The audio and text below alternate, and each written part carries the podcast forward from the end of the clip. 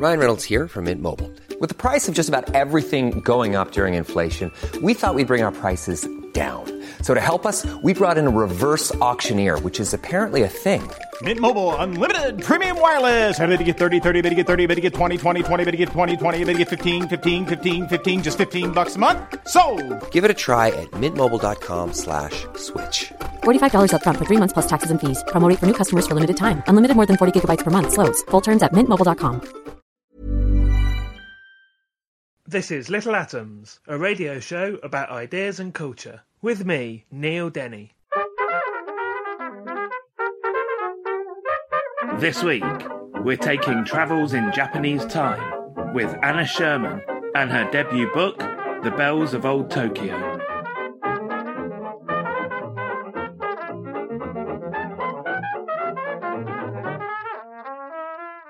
Anna Sherman was born in Little Rock, Arkansas. She studied Greek and Latin at Wellesley College before moving to Tokyo in 2001. And today we're going to be talking about her first book, The Bells of Old Tokyo Travels in Japanese Time.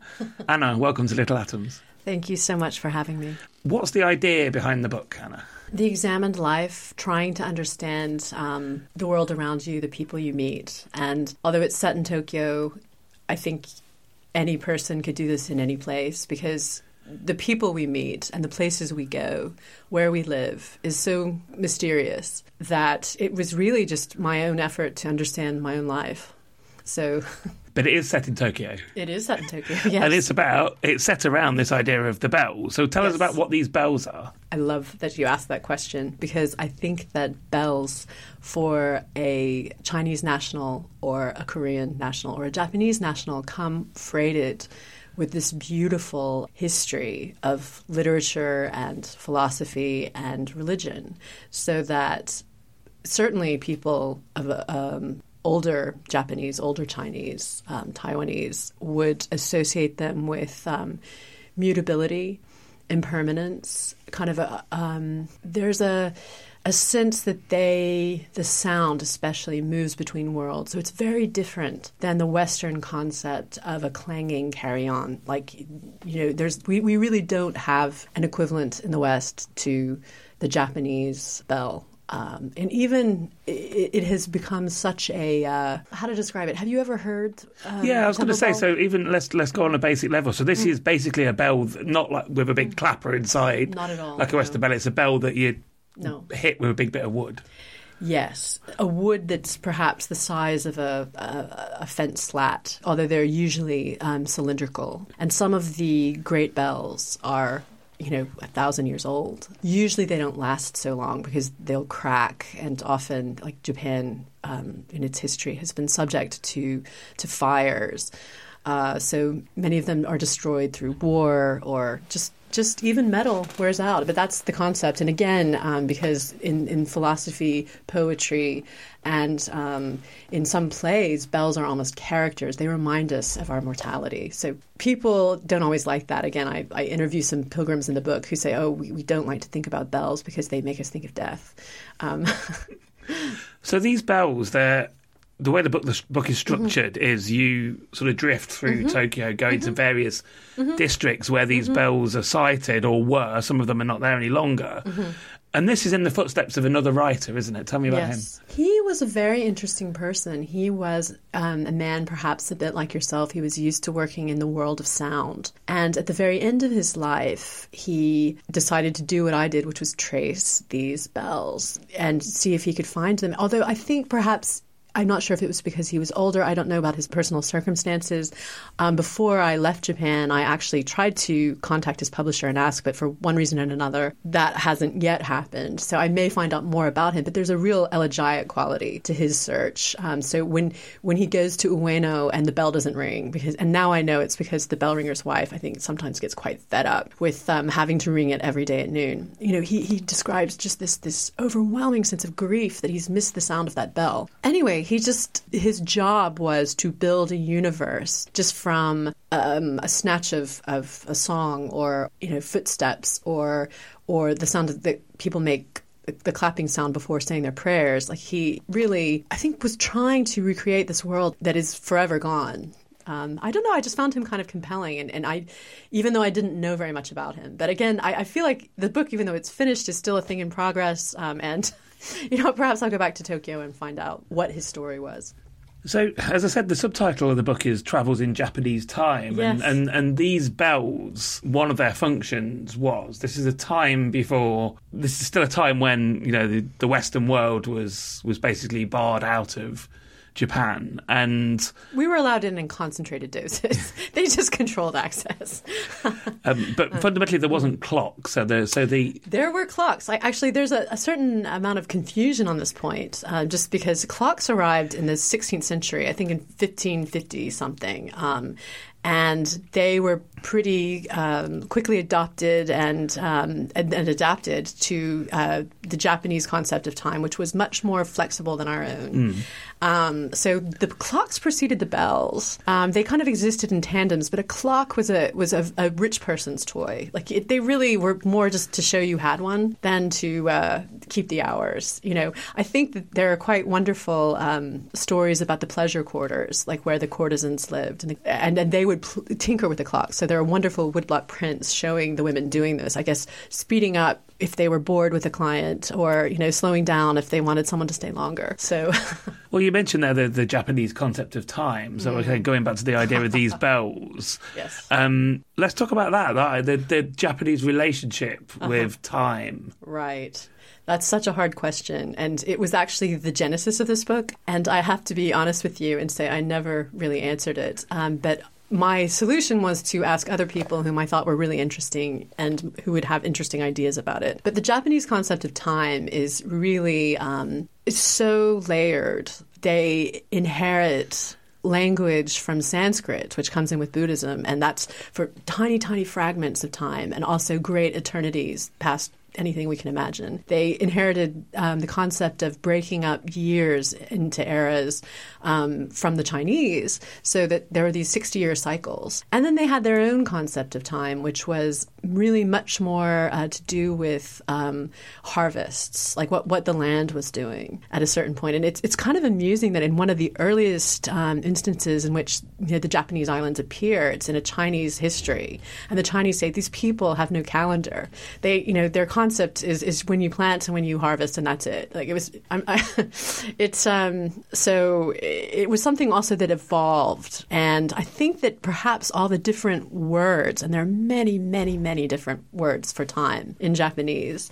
Um, perhaps instilled a sense of complexity and and it's, it's just a multivalent concept. And so, what were the bells for? The bells were more of a psychological control that the uh, last family of shoguns, the Tokugawa, used to keep people in line. So they told you when to go to work, when to sleep, when to eat, when to show up places. It, it reminded you of who you were in the world. And so um, even there was this one bell whose nickname was the Get Home Bell, um, which was rung in what's now Shinjuku.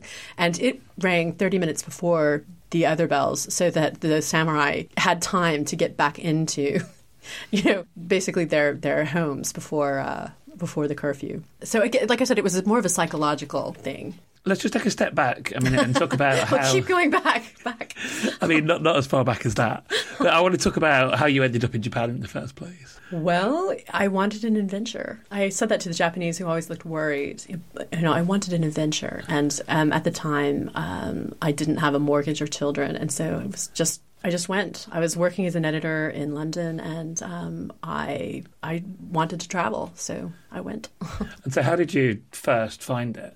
Um, it was amazing because suddenly, as a thirty-year-old person, I was returned to the world of childhood because I couldn't speak the language, I couldn't read, so I could neither understand nor be understood except through gesture the looks on people's faces. And, you know, I, I did pick up the language and work very hard to achieve a decent amount of proficiency, although I was, uh, frankly, I was never fluent. But it was like a return to childhood because you were so reliant on uh, just guessing things. And um, the world of the senses becomes so important. And so I, I think it was this profound gift to be returned to illiteracy. I mean, I, I don't, you know, I, I have known how to read for years, and suddenly to have to just fight so hard to be able to understand what was happening around you.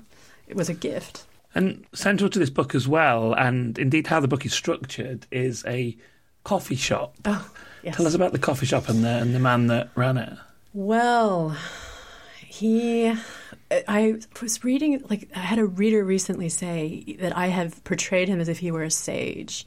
And I think he would think that is hilarious because he was the least pretentious person. And there was a visitor to Japan in the 60s, or perhaps he arrived in the 50s, James Kirkup, a British visitor, and he said that coffee shops in Japan were unique because they were the, one of the few truly democratic institutions because everyone um, was treated the same. And Japanese, formal Japanese within itself has strata you know, so that you, there's a special, there are verb forms for speaking to animals, to young children, to equals. There's a kind of feminine Japanese, masculine Japanese. There's certainly dialects. There's the kind of Japanese that you use when you're speaking to someone who's senior to yourself, to someone who's older than yourself, all these things.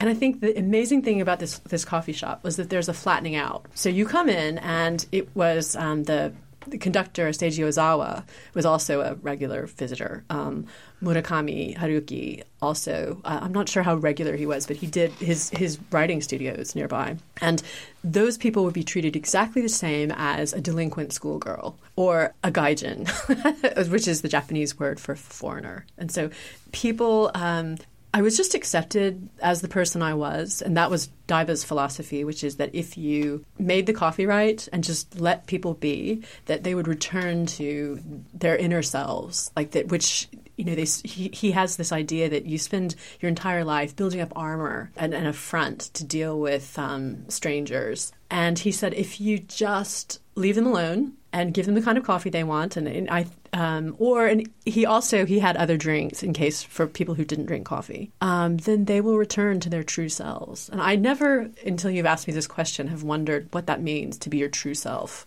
But um, it, it, was something that Daibo has a very clear sense of, and I felt I felt um, able to do that there, and not like a, a, a foreigner, not like a you know, an outsider, not like anyone but myself. And like I said, there was this flattening out in this beautiful, beautiful space. And so, as I said, the book is structured around the coffee shop. Mm. There's each chapter has a mm. has a visit to it. Mm, that's true. Well, I learned different things there, and I guess it was one of the most profound relationships that I had. There was um, I was also very close to my Japanese teacher, the person who uh, initially taught me this very strange Japanese, and um, so I have American friends who would say to me, "You don't, your Japanese is wrong. It's too formal because uh, you just no one talks like this anymore. But my Japanese teacher's mother had been a person of the Meiji era, which is roughly equivalent to the Victorian era. So I learned this this not just war, pre-war, but you know, her father had been born just after the Restoration, so really, um, really formal, old-fashioned Japanese. And I said to him, "Well, when I speak this Japanese, it gets me laughs." And he said, uh, "There's the laughter of the angels and the laughter of the devil. You're getting the wrong laughs." But uh, you know, it was how I learned to talk. May I just add one thing? Because yeah. you asked me the question about Daibo, and I, I, hadn't planned this, but one thing I wanted to say is that a great Japanese philosopher of time said that in the West, time is an arrow. And in Asia, it's often conceived of as a circle. And so I thought in my book, you know, Daibo is the arrow. Like you see him and he's he's young and confident, youngish. And and he's got this this coffee bar which is is just a I don't know, a national treasure. And then by the end it it uh, it disappears spoiler alert, but um, and which you know was a grief to everyone. But it just that's what happens in a life, you know. So it you know things change. You know, buildings in Tokyo get knocked down all the time, and then there are the bells. You know, these these circles that um, because they're they're laid out in a kind of circle. So I, I felt like together that was my Tokyo.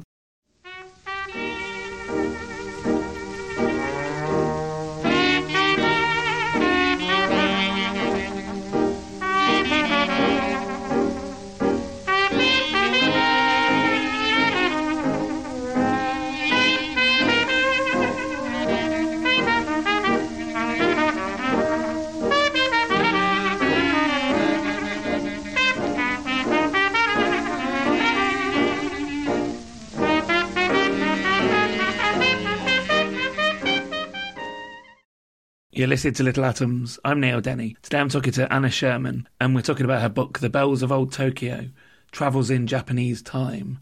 And Anna, in the second half, I want us to go through some of the some of the districts that you cover okay. in the chapters. Okay. Um, to begin that, though, you mentioned in the first part the Tokugawa shogunate. Oh yes, um, which were the rulers of Japan before the before the emperor was reinstated, mm-hmm. And before it was Tokyo. Mm-hmm. So there was a place. Tokyo was Edo mm-hmm. before. Mm-hmm. Edo. Edo. Mm-hmm. Edo. Tell us what mm-hmm. Edo was like. Oh, it depends on who you were. if you were um, if you were Tokugawa, I imagine it was quite a wonderful place to live. If you were uh, uh, an, an, outcast, it was it was probably less uh, less great. If you were intellectually curious, I think it was also difficult place. Um, so there were certain constraints, you know, conventions. For instance, just being a doctor. Let's take that as an example, um, or or uh, an astronomer to get access to things that were happening outside uh, Japan at that time, and um, you know if you're an astronomer, Newton had proposed certain laws.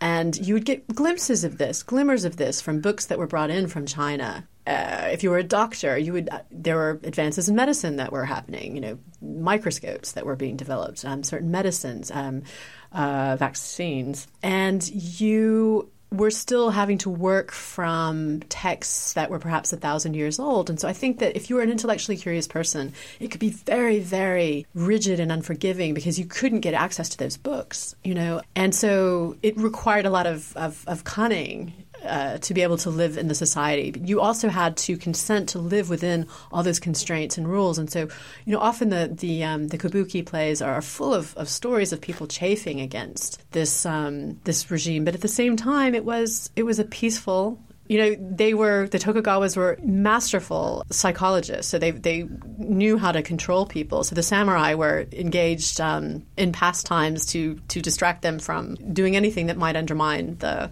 the regime. Um, they were anyone they didn't trust was required to be in Tokyo or sorry Edo um, for a certain amount of time a year, and if they didn't trust you, you never got to leave. You know, you had to leave hostages, and I think that that is certainly um, one of the most important factors that sort of created the city because it was it was um, all Japan. You know, and the less they trusted you, and, the, generally the further away you were, you know, like a lot of the families in um, Kyushu, the southern island of Kyushu, or the kind of northwestern, very rich provinces, where you know they just had to stay. So you had you have a really kind of cosmopolitan culture that had not existed in that form anywhere else. So. What was the relationship to the rest of Japan at this time then? Because oh, it's not Kyoto. Mm. Kyoto's the yes. is it right to call it the capital at this time? I mean, yes. it's the more important yes. city certainly. Well, the emperor was there, mm. but listen, I, I, I, said before, I this is such a complicated question that I, I, I want to back away from it, just because it's uh, it's just hard, and I, I, suspect the answer is it varied from time to time, from shogun to shogun. Sometimes the shogun was rich and powerful, um, sometimes less so. You know, according to who was who was running the show. But well, you mentioned how you know how you would have done in Edo at the time, depending mm. on what social mm. strata you're in. Mm-hmm. And you mentioned the outcasts, and one of the early chapters is in a district where there used to be a prison, mm-hmm. an execution mm-hmm. ground. Tell us about that area. I had a reader who was saying you must you need to include more about the outcasts, and um, they did have a lot to do with the running of the prison. Did, did you know that? Or no, they did, and and still in these outcast districts, um, they mm, there are parts of Tokyo which map uh, quite closely to. Um, I suppose what they what they were in Edo, and I, I, as I understand, um, mm, let me be careful because I, I, we're on ground that I, I can't speak of clearly, but I do know in the prisons that they were responsible for some of the day to day running because they really this prison was run on a shoestring. It's it's kind of amazing and a, a testament to their control of the population that uh, they were able to run it with really not very many staff you talk in the book about the executions mm. of prisoners and, mm. and, and sort of what the purpose of those were. Yes, that, I, and I really must defer to a, a great scholar of, on the subject, Daniel Botsman, who has done just fascinating um, accounts of life in the prisons. And he, as he writes it, it was a mirror, a kind of distorted mirror of the world outside. Um, he, he describes it as um, being sort of bodies as signs. So you, you know, they were killing people not out of sadism, but as a kind of lesson to the rest of the populace, to, you know, to keep people in line. It was a more of that um, psychological, you know, excellent understanding of, of the psychology of ruling. And then I wanted to talk about the district Akasaka, Oh yes. in which you talk about. I mean, I think a, a side of Japan that, that we're sort of quite familiar with the dark neon Japan of uh, Tokyo of hostess bars and love hotels. Yes, that was a oh, um, that's a Japanese uh, social historian's formulation. He calls it the Sunshine City and the Shadow City. Um, yes, but as a rule, they kind of coexist, uh, overlap in ways that. Um, I, I don't know. I think that the Japanese are kind of pragmatic about. But what's interesting is that you have maps on which um, sort of the Sunshine City doesn't appear. So if, if you have a map of love hotels, I'm not sure how this translates to apps and smartphones these days, but like love hotels would be missing on maps that had museums and cultural institutions and vice versa. Like a map of the love hotels would, would you know, not include things like embassies.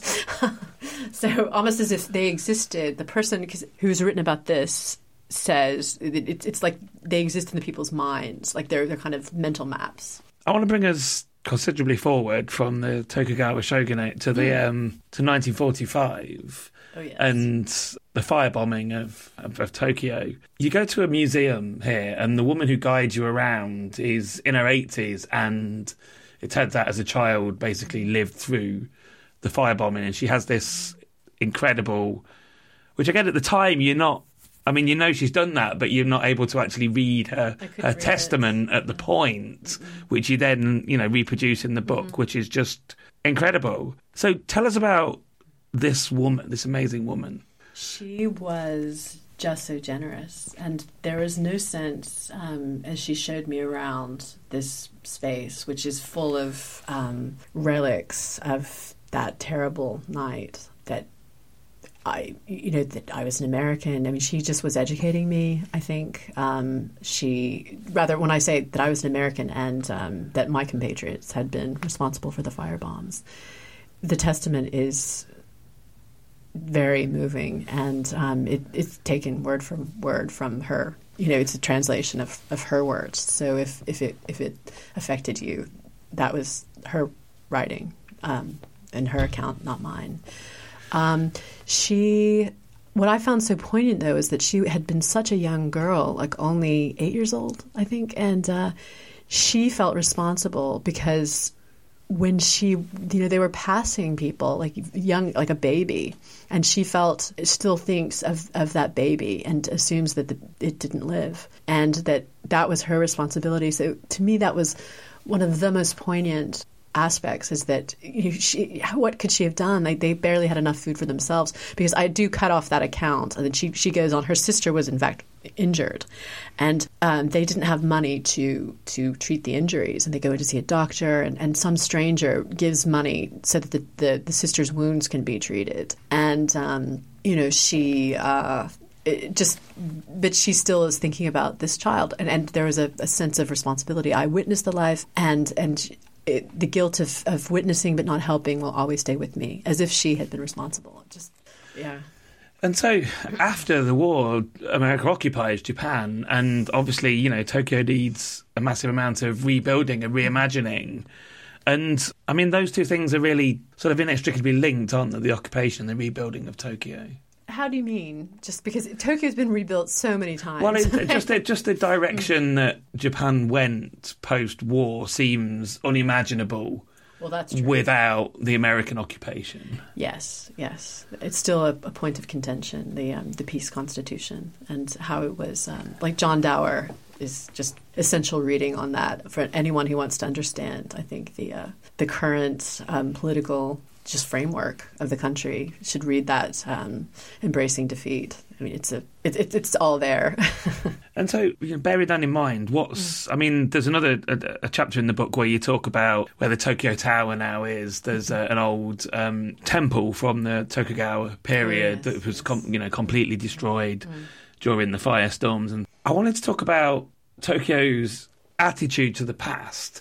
As you said, it's constantly being rebuilt. So there's mm. you know the idea of preserving the past in a sort of heritage way is not necessarily something that they you know they share with us. But also, again, there's this idea that you know the city was destroyed in the Second World War and rebuilt sort of very rapidly in a in a sort of different plan.